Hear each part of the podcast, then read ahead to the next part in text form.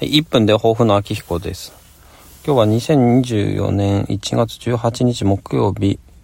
でございます。はい。うん、だいぶ調子が良くなってきまして、喉とか鼻とか、まあ、調子良くなってきたんですけど、まだね、あの、左耳の耳鳴りが収まらなくてね、えっ、ー、と、まあ、昨日も耳鼻科に行ってきたんですけども、まあ、えー、薬を飲みながら経過観察ということで、やっぱり左の鼻の、まあ、あれとかそういうのが左の耳にもつながっていて、それでちょっと、え炎症というか、えー、腫れているっていうのが原因のようですね。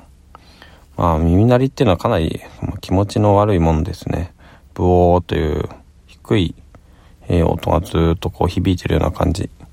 ですね。まあ、最近まあ仕事の方がいろいろ立て込んできていて、まあ、自分一人で抱え込まずにみんなにあの